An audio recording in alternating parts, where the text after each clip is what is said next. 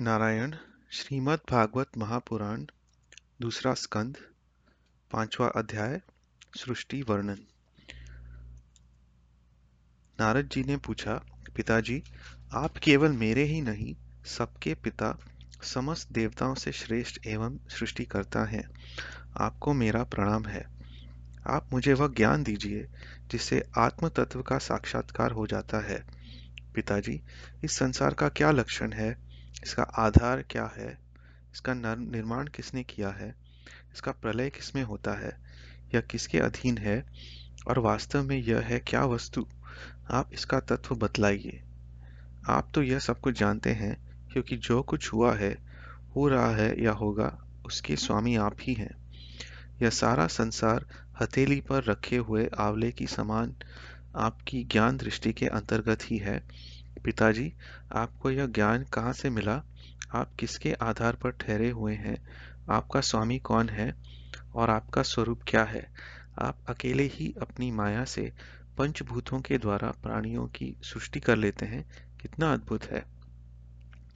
जैसे मकड़ी खेलने लगती है, वैसे ही आप अपनी शक्ति के आश्रय से जीवों को अपने में ही उत्पन्न करते हैं और फिर भी आप में कोई विकार नहीं होता। जगत में नाम रूप और गुणों से जो कुछ जाना जाता है, उसमें मैं ऐसी कोई सत, असत, उत्तम, मध्यम या अधम वस्तु नहीं देखता, जो आपके सिवा और किसी से उत्पन्न हुई है।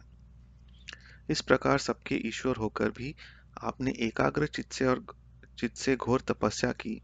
इस बात से मुझे मोह के साथ साथ बड़ी शंका भी हो रही है कि आपसे बड़ा भी कोई है क्या? पिताजी, आप सर्वज्ञ और सर्वेश्वर हैं। जो कुछ मैं पूछ रहा हूँ, वह सब आप कृपा करके मुझे इस प्रकार समझाइए कि जिससे मैं आपके उपदेशों को ठीक ठीक समझ सकूँ।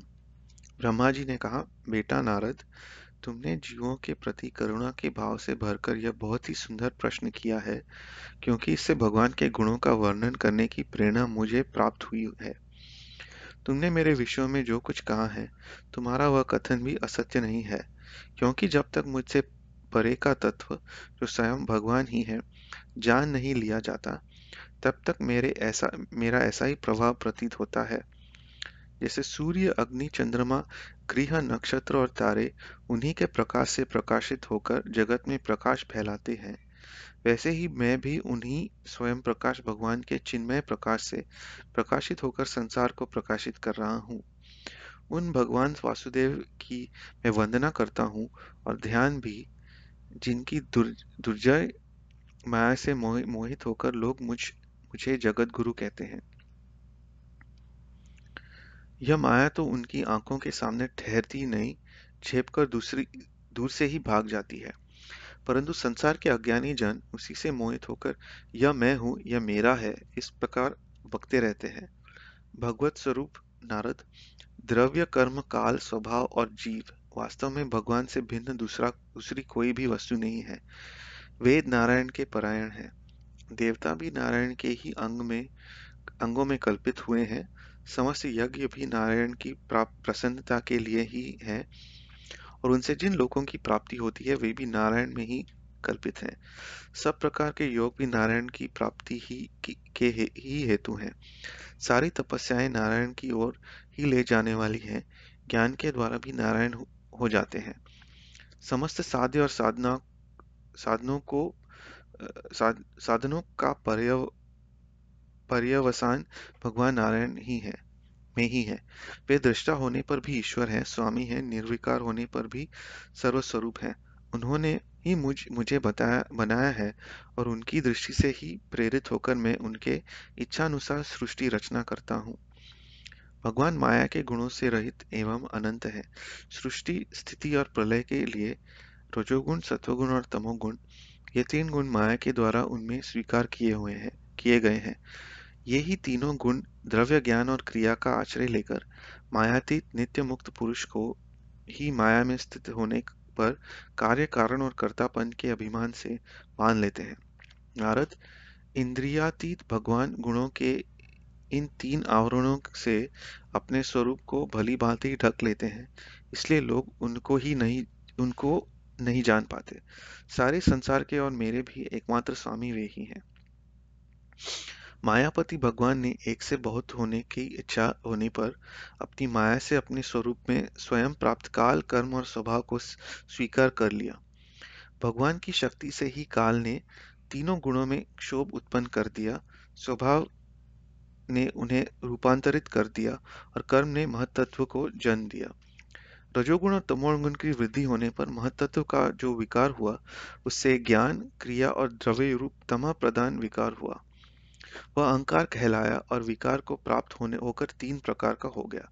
उसके भेद हैं, वैकारिक, तेजस और तामस। नारद जी, वे क्रमशः ज्ञान शक्ति, क्रिया शक्ति और द्रव्य शक्ति प्रधान है। जब पंच महाभूतों के कारण रूप तामस अहंकार में विकार हुआ, तब उससे आकाश की उत्पत्ति हुई। आकाश की तन्मात्रा और गुण शब्द है। इस शब्द के द्वारा ही दृष्टा और दृश्य का बोध हुआ, होता है।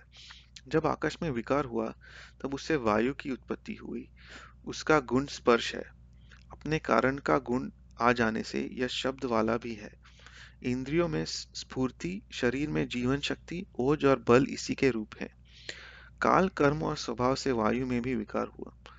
उससे तेज की उत्पत्ति हुई। इसका प्रधान गुण रूप है।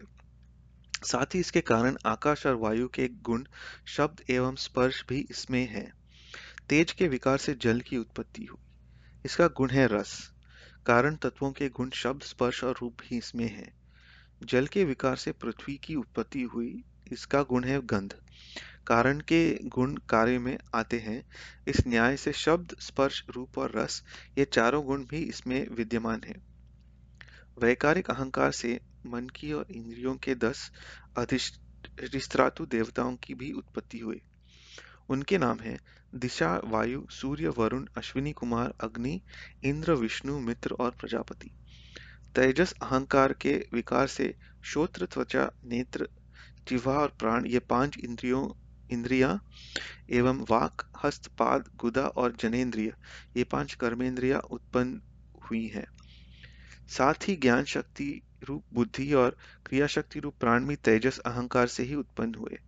क्षेत्र ब्रह्मविद, जिस समय यह पंचभूत इंद्रिया, मन और सत्व आदि तीनों गुण परस्पर संगठित नहीं थे, तब तो अपने रहने के लिए भोगों के साधन रूप शरीर की रचना नहीं कर सके। जब भगवान ने इन्हें अपनी शक्ति से प्रेरित किया, तब ये तत्व परस्पर एक दूसरे के साथ मिल गए और उन्होंने आपस में कार्य कारण भाव स्वीकार करके व्यष्टि समष्टि रूप पिंड और ब्रह्मांड दोनों की रचना की। वह ब्रह्मांड रूप अंडा एक सहस्र वर्ष तक निर्जीव रूप से जल में पड़ा रहा। फिर काल, कर्म और स्वभाव को स्वीकार करने वाले भगवान ने उसे जीवित कर दिया।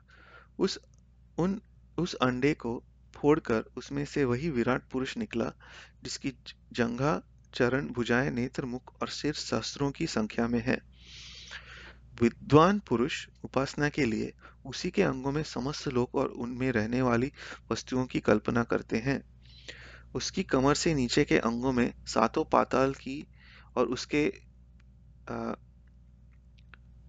पेंगू से ऊपर के अंगों में सातों स्वर्ग की कल्पना की जाती है। ब्राह्मण इस विराट पुरुष का मुख है। भुजाएँ क्षत्रिय हैं। जांघों में वैश्य और पैरों से शूद्र उत्पन्न हुए हैं। पैरों से लेकर कटी पर्यंत सातों पाताल तथा भूलोक की कल्पना हो गई है। नाभि में भूवर लोक की हृदय में स्वर्ग लोक की और परमात्मा के वक्षस्थल में महर लोक की कल्पना की गई है। उसके गले में जन लोक दोनों स्तनों में तपोलोक और मस्तक में ब्रह्मा के नित्य निवास स्थान सत्यलोक है। उस विराट पुरुष की कमर में अतल जांगों में वितल घुटनों में पवित्र सुतल लोक और जंगाओं में तलातल की कल्पना की गई है।